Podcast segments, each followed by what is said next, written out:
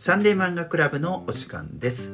この番組は毎回一つの漫画を取り上げああでもないこうでもないとおしゃべりしながらその作品の魅力を掘り下げていく番組です。お送りするのは海外漫画の翻訳をしている原と漫画の編集をしている林とデザイナーのただと。よ師匠の美咲です。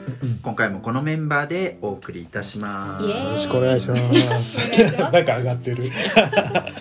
はい、えー今回はですね原のおすすめ作品ということで水上聡さんの水上聡の漫画茶道という作品を取り上げたいと思います、えっとまずは作者についてですね、えっと水上聡さんは星の惑星って書いて星って読むんですけど星のさみだれっていう作品、えーですとかこれ全10巻ですけどそれからスピリットサークル、えーこれも全6巻、えーそれからプラネットウィズ、えーこれが全8巻結構長いですよね。でいずれもこの辺は少年画報社から出てまして、えそれからえ他にもいくつかあるんですけど最新の作品としては今現在進行中ですけど「最果てのソルテ」という作品が、えーマックガーデンというところから、えー、と全に今のところ2巻ね期間2巻、えー出ていてこれは2021年からという感じで、えー、といろいろな作品を書かれている作家さんです。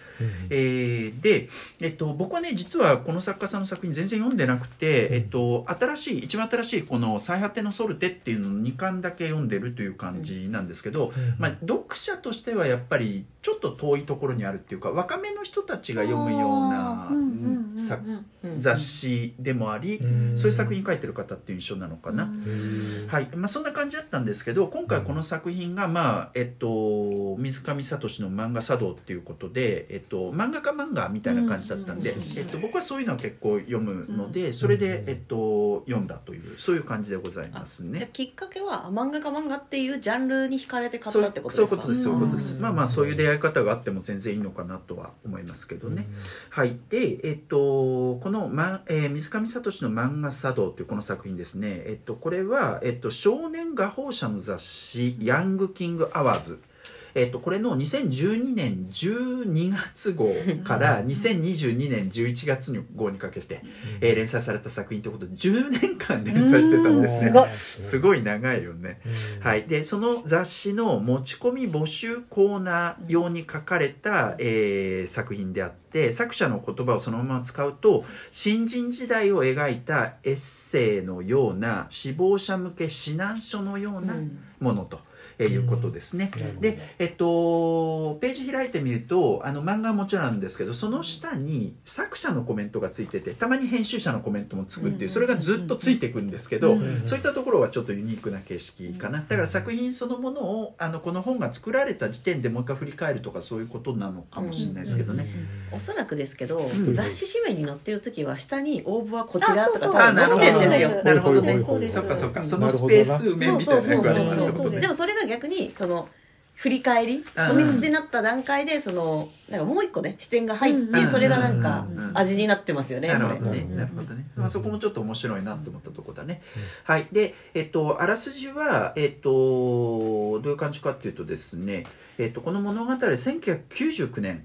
えっと、作者の大学時代から始まります。で作者は大阪出身で当時静岡県の大学に、えっと通ったんだそうですね、で、えっと、19歳で19歳ね。19歳で出版社に漫画の持ち込みを始めると。もともと漫画家になりたかったというのがあったそうです。でところがですね、えっと、2度にわたって大学を留年することになってしまって、えーその結果大学を辞めて大阪に戻って、えー漫画の専門学校に、えー通うことになるということですね。でえっと、大学時代から持ち込みはしてたわけですけれども、えっと、専門学校、えーの時に課題で書いた作品を、えーヤングキングアワーズに、まあ、投稿することになるわけですが、えーそれで見事ですね編集、えー、と新人賞なんですけど編集部期待賞というのを受賞することになると。で、えーその作品が増刊号に掲載されるということが決まるわけですね。で、えーその作品は2002年の2月に掲載されるんですけれどもそれからというものを読み切りが次々と掲載されていき2002年同じ年の6月には早くも連載の打診が、えー届くわけですね。まあ、旗から見てるとめっちゃ順調に、えー、と進んでる漫画さん家さんって印象もありますけれども、えっと、その裏にはさまざまな試行錯誤とかね悩みとか、まあ、あるいは足踏みとか、えーそういったものがあったりするわけですけどそういったあれやこれやが描かれていく、えーということになります。でタイトルに「茶道」「左の道」って書いて「茶道」とあるんですけどこれ作品の中でも説明されてるんですけど正道正しい道ではない邪道のことを茶道というということですね。でもともとは水上聡の「俺の漫画道」という仮タイトルがついていたんですけれども、えー途中から水上聡の漫画茶道と、えーこういうふうになったということですね。はい、えっ、と、まあ、いろんな、あの、漫画をこう書いたらいいよ、みたいな、そういう、えっ、と、提案みたいなものもあるし、えっ、と、ご自身が、あのー辿ってきた道のりを振り返っていく、そういう漫画家漫画的なところもあるし、という、こういう作品でございます。はい、えっ、と、読んでみていかがだったでしょうか？林さんから聞いてみますか？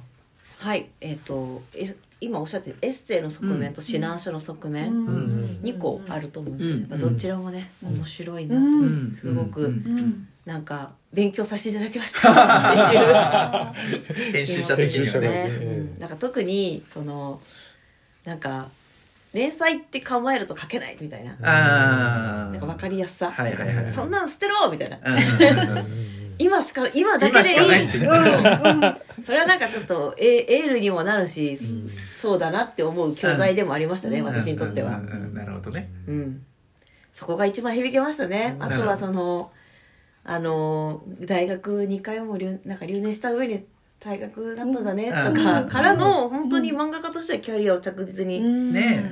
でもその、なんで、じゃあ、キャリアを着実に詰めたのかっていうのもちゃんとリズムでん。書かれてるっていうところも、なんか、あの、これから漫画を目指す人はぜひ、あの、読む、一読する価値のある。すごい参考に。あるんじゃないかって思うよね。うん。ね。うん。ただ、一つ言えるのは、うん。かあの書かれてるけどこの中には。この時より初版部数は減っている。事情がねいろいろ変わってる。状態がね。そのその時もさでも作者はもっといくかなって思ってたのが実はちっちゃかったみたいな話。だうん。1万何千。え初版最低で1万2000みたいなうちはみたいな。えそんなするんだ。今多分半分ぐらいじゃないかなみたいな。髪がね髪がねまたそう。変わってきましたからね。そうそうそう。状況が全然違うんで。そうですね。でもね髪は本当に今髪代が高くなっておってなっていう。うん。だからまあなかなか今デビューしてうん。初版がこれだけでうんっていうのはなかなかね今多分同じルートはなかなかちょっと進むのはうん。ちょっと難しいっていうよりもうん。それだけが成功ルートじゃなくなっちゃったかうん。らそうだね。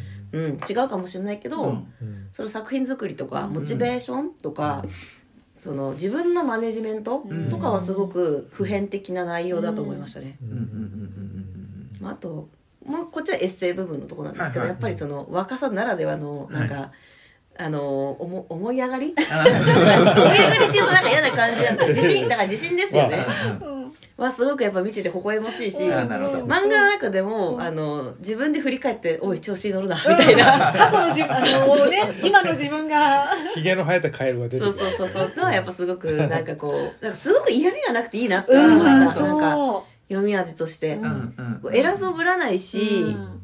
なんかあと書いてる中で気づいたんだなみたいなのもすごくリアルタイムな感じで分かっなるほどなるほど。なんか後書きで最後分かったんですけど打ち合わせ中にこの漫画のネームを書いてくみたいな、うんうんしすごくなんかチャーミングな作品だなと思いました、うんなんかうん。そのライブ感がすごいあるし、うんなるほどね。あってね。うん。なんか。もともとだってさそのなんかこうその投稿募集用のページに一回書いてくれって話だったもんね。あのいやもう一回他次の人がやって人見つかんないから次もやって。で連載化してくる。そうそうでなかなかないと思うんですよ。こういう1ページだけ毎月やって、要は1年間で12ページしかたまんないんですよ。そうね。そうそう。それ10年かかるわみたいそうなそうそうそうそうそうなんかここもすごくなんかその貴重な一冊だなって思いました、うんなるほどね奇跡的な何かがかさいいっぱい重なって、うんうんうんうん。う んああともう一つ。はい。あの応募？なんかサイン本プレゼントみたいな。あ50 50冊みたいなねそうそうみたいな。でなんかツイッターでなんか当選したのに来ませんって言って言ったらなんか作家さんので止まってますって嘘つかれたっていう話。俺のせいじゃねえみたいなあれは問い合わせがねあったみたいでしたっけ？そうえっとね、うん。どっかにあったよありね。ましたね。問い合わせがあって「え俺だっけと思って俺が止めてんの？と思ったら別にそうじゃなくて編集で止まってたっていう、あのでこれはねあのしれっと作家が朝編集がその後送ってくるそうそうそうそう。いやでもぬ濡れ衣だったかもごめんねみたいな行き違いもあったりね。いやーこれはねなんかやりそうって思いました。やりそうみたいないやでもねなんか忘れがちなんですよ応募系ってなんか。あーあーなるほどね。そうそうそうそう。なんかのついでの時にお願いしようって思ってその時そして時間が動き出すみたいな。でもダメだぞって思いながら。そう思いましたですね。はい。そんなとこですか、はい。多田さんどうでした？ああ面白かったです、まあ、はい。なんて言ったってあの1話1ページなんで、うん。すごいこう軽い読み物みたいな感じで、とはいえ結構読むの時間もかかるのもまあまとめる？量がねあるんでねっていう感じですけども、まあ、本当漫画家さんって大変だなと。大変だよな。当たり前のことをねうんすごく言いましたけれども。まあ実際のその「How to」どういうことをやるか、あとどういう感じで時間をマネジメントしたり、うんうんうん。うんどういう分量でネームを切ったりみたいな部分もあるんですけどやっぱり一番読んでて面白いのは、うん。そのなんていうの専の専門学校または大学時代の漫画描き始めたのなんだよ勘違いしてるところが一番漫画としては 面白い。キャラクターとしてはねうん。面白いっていうか「どうだ俺のネームすげえだろうと思ってドドドド」みたいな重症立ちしてるんだけど「うんまあいいんじゃん」みたいな。あ軽くあしらわ。れたそうそうそうそう悪くないねみたいな、うん。あの自意識が過剰になんつうんですかねあの空回りしてる感じとかもね、あのすごく面白いし。なるほどなるほど。でもまあやっぱ、ま、漫画描く人には必要なエネルギーだうんだよね自それね。分の作品が好きっていう気持いちはね。やいや本当、うん。それがなきゃこんな書けないよねっていうのは。うん。そのなんですかね。あの勘違いが生むエネルギーっていうのは本当大事だし、うんうん。さらに健康が大事っていう。結構やっぱ体壊すエピソードってすごい出てくるけど、そうねこの話の中そこまで漫画家残酷物語的な体壊すところはないけど、あれ塗るとか言ってあね。の塗るの描写がちょっと嫌な感じ。で胃がねなんかこう 側面をこう何かがこう辿っていって胃に穴が開いてっていうシーンを、まあ、軽くは書いてはいるけども、うんうんうんいや苦労さんネーム書くって本当大変なんだなみたいな感じ。ちょっとなんかあの散歩してきてうん全く浮かばないとかね。だいぶノイローゼ的なところももう、まあ、カエルキャラになってるんで、ちょっと可愛い感じで面白く読めて、うんいや生々しく書いたらだいぶ応募する気なくなるじゃないですかこれ。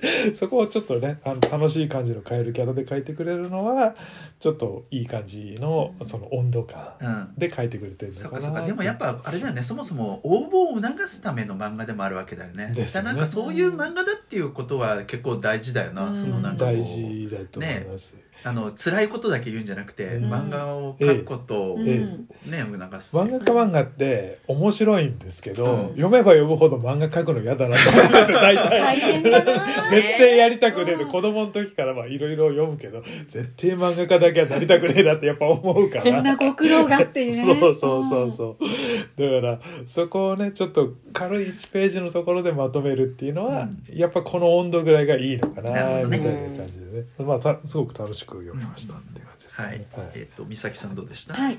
私アワーズ本誌でうんこれ拝見することがあって、あそうなんだ。その時にあの私は漫画読,、まえーと読む方で書く方じゃないうん。のに、1ページなのにすっごく面白いなって、毎回思っていて。で応募しようと思うわけじゃないのに、うん。面白くって、うんうん。でそれが気がついたらあの一冊の本になってて一冊になったってびっくりしたんですけど 改めてそうか10年だからもあの私が全部追い切れてないところももちろんあって、うん。通して読むと先生のクレバーさうん。がすごく印象的でしたね。うんそれはその自分の中で社会に対する不信があってみたいなことをおっしゃっててそういう金銭感覚だったりとか作品をどう取り入れるあのうん。作品をどう持っていくかとかうん。どういうふうにこれからの人生設計を立てるかっていう点もあるしうん。1ページの中でそのあのそういうクレバーさとあと1ページの中で面白いものを作るっていう計算なのかうん。感性なのかうん。わからないですけどすごくあのそういう点も合わさって面白く読んでいてまたそれを10年分通して読むっていうあの興味深さも一冊にまとまったことでより感じましたね。ちなみにあのアワードさんって巻末とかでもあの別の作品紹介とかグッズ紹介とかを別の作家さんなんですけどあやっぱり一個までなんかこういわゆる日編のみこちゃんみたいな感じあでー。PR するページ持ってらしたりなんか隅々まで楽しい仕掛けがいろいろしてある印象なんですけど。ええ。この作家さん自身はあれですよね、アワーズ手に取ったことねえなみたいな最初の頃ね。ひどい書きようですけどね、うん。はいはい。はい、でまたそれが本誌と違うのがあのさっきおっしゃったみたいに下であの募集要項とか書いてあった部分にあの作家さん本人だったり担当さんだったりのコメントがついていてそれもあのコミックスになって楽しく読めるなと思いました。でそういう中であの えー、とそうですね。2つ挙げるとしたらうん。1個はあのキャラクターの可愛さとかその先生の惑ってる部分とかツッコミとか、うん。なんかこう気持ちがちょっと暗くなったりとか、うん。なんていうの？ちょっとなんて言うんだろう。う上からの気持ちになった時に、うん。カエルが、なんていうか反転が、はい。出ますね。出てきちゃう。毒ガエルみたいなね。毒ガエルそう。いう可愛らしさ、うん。あこの時自分なんかカエルに反転がついてたなってみたいな。そういう可愛らしさがあったり。その思い上がりにね、うん。気づいた瞬間反転がこうファずーーっ浄化されてそう。そうそうそう。毒ガエルから普通のカエルにそうそう戻ってくるんですよね。胃の中の蛙だったとかあのそういう楽しみ方もありましたし、うんあとその担当さんの言葉とか後から振り返りがついてくることによって、連載が終わっていく時の感じ。すが来る時来たなみたいな感じだったりとかええ。あとあの平閉じになるとうん。海苔を乾かすからあの 23ページ締め切りが早くなりますざわみたいなのがパーティーで言われたとか。そういう感じとか、あのどういう時に連載があのネームを出してみたいなちょっとその裏話、業界裏話的なところとかが見えたりするのも面白かったです。そうですね、うん。まあ、さらに言うとさ結構時代のなんか背景みたいなのもちょいちょい出てくるじゃないそうでかですすね。あのご本人さんも今となってはもうちょっとこれは事情が違うけどうんみたいなことをあのちゃんと補足されてますけどね。そこも楽しいですよね、うん。なんかこうほら、えっと、最初応募した時にまだ当時専門学校生でさ、うん2001年とかそれぐらいだったのかな、うん。えっと、当時携帯電話当然あったけれどもまだ家電の方が信用されてたからうん家電に電話かかってきましたみたいなうんこととかうんそれからあと新人賞の賞金でファックス購入しましたみたいねな、確かに確かに。必須ですよねきっとそのね、頃。当時は絶対必須だったっすよね、いまだに編集部にはフェックスやっぱそうですよね。全然ある。現役ですよ、うん。現役なんだ。えでもさすがに作家さんとのやり取りではよっぽど高齢のベテランの作家さんじゃないけどないよね。あ私はファックスで作家さんのネームのやり取りはしたことない。そうだねん。そうだよね。うんまあそうだろうね。まあ書店さんとのやり取りとかだ書ったらねよくファックスっていうのは聞くけどね。うんうん。うんうんだそういうところもちょっと面白いかな。うん。はい。ありがとうございます。えっといろいろとねやっぱり面白い、えー作品だなと思うんですけどやっぱすげえいいなと思うのは漫画家がデビューしてうん。もうなんていうか大家っていうかね、うん。あの確固とした作家になるまでがうん。時系列で描かれていくじゃないですか、うん。途中にいろいろとなんかこうもっと今に近い時代からの振り返りが挿入されたりはするけど、これ漫画描いてる人のすげえそう参考になるんじゃないかなってうん本当思ったっすよね。うん。あの例えば読み切りのさ映画、うん。まあ最初はだから連載なんか考えずに、うん。あの短編っていうかね短いものを書いた方がいいって言った時にうん。他の作家さんが書いたものにあのなんかこうインスパイアを受けてね、うん。あこうすればいいんだみたいなところから始まって、えっと、読み切りを専門学校であの書くっていう課題があって、うん。それもだから一回書いたけどそれを書き直すっていうこととかも書かれてたりするじゃない？うんで一回自分がさなんかこううん。作った設定とかに執着しちゃうんだけど、うん。それをいかに切り捨てられるかみたいな話されてて、何が書きたかったの？漫画？みたいな。何ででもよね捨てられないのはめっちそうゃあるのよ。でしょ？引っ張られちゃうんこれ先生の才能ですよね。すごい才能だと思う、うん。これは。うん。でもこれはまだね後発的に手に入れられる才能でもあると思う。あなるほど。ああコントロールでき。なるほどね。いやだからそのもうこれはもうこれ中だこれって言ってあ一からもう一回やるみたいな。このネームを直すより持っねてーるうん。作家さんやっぱ初期値が高い作家さんいます初めからそれできる人もいるし。し。うん逆にここはなんか編集がいるってそれを判断する係なので、ねそれはむしろ多分編集者の方がうん。やんないといけないけど私は結構いやずるずるやっちゃうタイプだなって自覚してるかまらあの 反省しました。この漫画読んで。でさこれあの漫画家さんにはもちろん参考になるんだけど一方でこれ漫画家さんじゃない人にもすげえ参考になるんじゃないかと俺は思ったんですよ、うん。この作品でで例えば僕は文章を書いたりすることはあるわけだけど、うんやっぱり文章を書く時にも同じことが起きるんです。この要素を使っていくみたいなのを、うん。これを切り捨てられないみたいなのすごい起きるんだけど、うん。でも切り捨てなきゃいけない、うん。サンクコストみたいなものはうん。もう無視していかなきゃいけないみたいな話をするんですけど、うん。ただねいろんななんかこう職業の人が参考になるんじゃないかなって、うんあそれは私も思いました。自分は漫画描く方では全然ないんですけど、うん。でもなんか例えばあの求められてるのは面白い漫画であってお前の欲望ではない、ね。ページに設定を合わせろ。って 書いてあったりしてそう。いうなんていうか仕事に向かっていく時のうん気持ちとかは、あの漫画描かなくてもこううんすごくメンタルの参考になるわーそうって思いました。全体のカラッとした、あそうですね。ちょうどそうですね。全体のカラッとした感じもやっぱそこと通じてるところがありますそうですね。そうですね。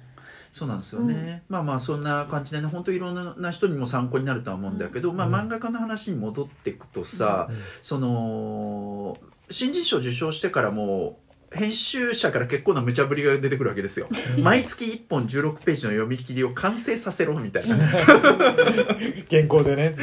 そうそうそうそう。マジ。載せるかどうかっていう約束はされてないけどよかったら載せるみたいなのでね。でも結構その代言でね乗っていくって感じなんですよね、うん。そうそうそう実際ね。うん。だから その代言の方になんかアイデンティティを見出しちゃってみたいな。そうそうそう。そその流れの結果多分この漫画ができたって感じですよ多分。こう間を埋める漫画をこうやっていくうちに一冊になっていくっていう。ね、そうなんですよね。でさそういう無茶ぶりが来たから漫画をどんどん考えていかなきゃいけない。うん。ネームを作っていかなきゃいけないけどそこであのなんかこう多田さんがさっき言ってたように散歩に出かけるみたいなさ。はいはいはい。なんか出んじゃねえかみたいな。ね で2時間3時間歩いたけどやっぱダメだったみたいなさ、はいそういうところとかもすごいなんかリアルだし、うん。とはいえ何かパッと思いついたらそれにしがみついて、うん。そこに何かを無理やり乗っけることで一本でっち上げるみたいな、うん。でっち上げることが超重要って言っててうん。これはなんかすごいうん。格言っていうかね本当大事だよねでっち上げることっでってち上げることはとても大事。作れるってことですかね。構築できるってことですから。そうね、うん。よくこのこのかっこいいカットとか、うんうんうん。そのシーンとか思いつくんだけど、うん。その周りが浮かばんみたいな。うん肉付けしてくみたいなね、そうなんだよな。だからなんかそういうところとかもすげえいいなってでも思ったでっち上げ力もやっぱ、毎回でっち上げてないとでっち上げ力ってつかないんですよね多分。うん。それを毎回やらないと、うん。あこことここつながるみたいなのっぱりねまあやっそうですね。素材がないしね、うん。そもそもね、でもちょっと笑ったのは「最果てのソルテ」っていう最新作ですよね、うん。の冒頭のプロローグにも、うん。なんか窓の外にでっかい謎のうん。な何かがこう浮かんでて、なるほどね。ででっち上げでっち上げこれもでっち上げって。未来未来の自分に託す。そう確かに分からんけど壮大な感じするって思いましたでも、ね、後からちょっと拾ってな何も考えずに逃げで考えちゃだ書いちゃダメだみたいなのもちょっと書いてあったりとかね、そうなんだなとかさ、あとはその他の他の漫画家さんの漫画とまあ並ぶわけじゃないですかうん。雑誌に載ると、うん。で他がうまくてショック受けるみたいあなー 俺の漫画汚ね。ね、でもその時もうなんかこうそこでうじうじしてなくて、うん。まあ、そのうち書いてりゃうまくなるだろうっていうポジティブマインドを持ってるっていうこと。これめっちゃ重要だよねって思って、うん。こういうのって。うんタッチとかねそのベタベタフラも知らんかったみたいなね、うん。でねなんかねであとさまあ俺もだから文章書く時とかにあのもうグズグズ書いたりとか本当すんすよ。でも本当サクッと書きゃいいんだろうなっていうの本当思ったりするんだけど そういうところでもすげえ思ったのはさ作画についてさまあもちろんす絵うまい人ですよすごく、うまい人ですけど、あの作画っていうのは絵を描くっていうのは辛抱強く粘って完成を目指すものだっていう話が出てきて、うん。もう辛抱強くやるしかねえんだっていう。そうだね。そうですね。そうなんか一つのことをそのなんていうか極めてこられた。そのうん。仕事をプロにしてこられた方のって他の職種にも通じる通じる。相通じる何かがね、うん。感じ取れる。うん。だ僕じ文章なかなかうまく書けなくてずっと悩んでんですけど、うん。もう本当に書くしかねえんだなって。エールだね。エールエールだとこえ。えでもでも快適は完成するよっていうことの裏返しではありますからそうね。ね。そうね。れはねでそこでもさ本当いろんな工夫するわけじゃないですか。印刷されたらこうなるのかとか、うん。じゃあもっと線細くしてみようとか、うん。まあ、そういった工夫もすごくあるっていうところもね、なんかこう参考になるわっていうとこあろだな。とね漫画家さんのところに行ってその何ですか？その枠線の引き方とか、うん。インキングの話とかしてて、うんあのあこんだけ名のある漫画家さんでもやっぱみんな我流でいろいろ試行錯誤してんだよね、うん。みたいな、まあ、ちょっと励まされる感じとかもあるし、両面に読み取れる感じで書かれてますよね、うん。そこはね。うんそうですね。あとはね物語の作り方とかも結構触れられてて、うん。主に2つ機能法っていうのと演繹法っていうのがはい提案されてるんですけど、うん。まあ、機能法っていうのは結論ありきで、うん。その結論に向かってやっていくってやり方、うんで演繹法ってもう最初から好きなように書いていくみたいな、うん。その実両方でもやってて、うん。まあ、やってみたらいいよっていう話なんだけど、うん。まあ、そういうのもね漫画家さんにはすごい参考になるのかなっていうのは思ったな、とは印税の話とかが出てくるところとかもすごくうんいいですね、うんさっきもちょっとお話出たところだけどね、うんえっと、最初の単行本がさ作者の見込みでは3から5万部か？はい、言ってましたね。だいぶ甘い見込みを持ってます。期待値込めてね。そうですね。あでもその気持ちもすげえわかる。俺も翻訳してるけど、うん。翻訳した時に、うん。あこれぐらい出るといいなみたいな。でも実際少ないみたいなね、で、えっと、その見込みに反して1万4000部。とはいえ2000部色つけてくれてるんだけどさ、ね。でこの条件がすごいよね3週間以内に7割売れたら増刷、そうじゃなかったら打ち切りみたいな、なんか本当デッドアライブですよですよね。ね。よく言うけどね、ん。出たら応援してたらすぐ買えみたいなさ。ね。うん。本当そうね、うん。まあ、ただもうこの時代からすでに出版不況っていうことが言われてて、うん。そうですね。95年以降ずっとね右肩下がりだったんで、まあ、今はむしろ電子の方がすごいからさ、うん。その当時よりはいいのかなと思うんだけど、うん。うん。林さんがなんか言いたそうな顔してる。なんもないです。なんもない、なもない。です。そっ。か。そうね。現でさそういうふうにしてあの、まあ、最初の単行本出たけどそれが打ち切りにまあ最終的になっていくわけだよね。だから、うん。打ち切りと付き合っていかなきゃいけない、うん。決まってる、うん。その漫画と付き合っていかなきゃいけない気持ちとかも書かれてるとかね、えー結構そのおっしゃってますよね。物語をどう終わらせるか、うん。次の時に終わらせられないかもしれないみたいなプレッシャーがあったっていうのをちょっと入れていらっしゃいましたえね。うん。そうなんですよね。でそれでさまあさ連載が決まって、まあ、最初はだから読み切りだったのがうん。連載決まって、え単行本も出ました、うん。でも打ち切りになりました、うん。じゃあその後どうなっていくのかみたいな、うん。打ち切りで漫画が終わっちゃったらどうなっていくのかうん。みたいなところとかも、うん。これ本当漫画やってる人には参考になるんだなと思った、うん。そのあ他のアシスタント他の漫画家さんのアシスタントに行きましたみたいな話とか、うん。それから他社から読み切りの依頼が来ましたとかね、うん。えそういうような話とか、うん。で、えっと、あとはなんかこう、まあ、そういった読み切りがいろいろある中で雑誌に一回載ってしまってはいおしまいだとやっぱ漫画家としては割に合わないっていう話が出てきて、権利収入っていうのが得られるためにやっぱ単行本になっていかなきゃいけないみたいな、うん。こういうなんかこうリアリスティックな感覚があるのもねうん。すごくいいですね。これが経営だって。個人事業主なんだってね。まあそうね単行本なんないと赤字っていうねよく言われるあれですけどいやでも本当体感ですけど、うんここまでなんかいわゆる個人事業主として結構考えてる人と考えてない人は結構パッキリ分かります分かれるようん。絶対。だって俺なんて俺もそういう意味では個人事業主ですけど考えてないタイプだから。そうですよ。意外すぎるんですけど。意外すぎる。すごい考えてそうだよね。今はね少しはあそれはだからキャリアによって変わってくるところがあるよねまあまあまあまあ。うん。まあそうですよね、うん。もう漫画描きたくて描きたくてそれ突っ走ってきた人もいるでしょうし、そうやっぱりさ漫画描きたかったらやっぱ漫画描けて嬉しいじゃん。んそうだ書ければいいみたいな。ねうん。そうでもそれ好きじゃなくてなんか なんかてかそれに頼ったら終わりだなって思うんですよ、ね。編集としては。うんなんか書けたらいいでしょって、うん。まあそうですよね。なんかやっぱり食べていってほしいからだねきねだからそこはなんかうーんなんかもうこういうふうにみんなあってくれって思ったけどうん。でも。うん。そう。じゃない人もいるっていうのも分かる、うん。それもね。うんでも普通の普通のっていうかその読者投稿を促すためには、うん。レビューできましためでたしめでたしっていうのが一番こう落ち着きやすいうんところだと思うんですけど、うん。その先もちゃんと丁寧に、あうん。のこうやって生きていく、うん。人生漫画とうん。書いて付き合っていくんだっていうのを、うんその丁寧に10年かけてたどられたっていうのは、ね。本当にすごいと思います。うん。まあそうですよね。そうなんだよな。でさもう本当になんかこううまくいってることだけじゃなくて途中悩んでることもいろいろ出てくるしあと俺この先やってけんのかなっていう不安が結構描かれてて、はいやそれもあるよなうん。ってこんだけ書いてるしね人もねっていうう、ん、俺もすごい不安だからね。やってけんのかなこれでみたいな。そうだよね。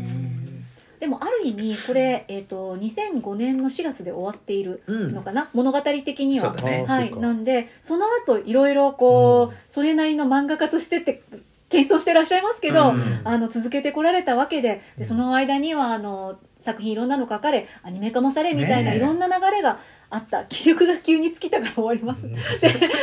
なってるんですけどぜひなんか折を見てなんかいろいろあねー。お知らせしていただけると嬉後しいな。日談的なものがねそうです書かれるとその後17年とかもあるってことでしょ、うん。2005年だとしたら。うん。長いよね、長い。うんどうします？第2部始まったら完全に毒ガエルになって。る ゴーみたいな。負のオーラを追って。あでもなんかどこかのページでなんかもう今となってちょっと小銭も持って小金持ちになったので、でみたいな。こんなガツガツした気持ちはもうないみたいなのがちょっと書かれた気がす。るななんかるほどね。そうね、うん。そういうのもでも創作には結構重要だよね。そうそう思います。あのそのなんていうか願いが叶うじゃないですけど、うん。ある程度のあのものが確保され自分でも体験してその後どう生きていくかうん。みたいな、あとどう仕事としてうん。付き合っていくかみたいな、うん。特にクオリティあののあるうん。そのクリエイティブな、うん。クオリティとクエリエイティブを同居させていかなきゃいけないみたいなお仕事ってすごくあの続けていくことの大変さってあると思うので、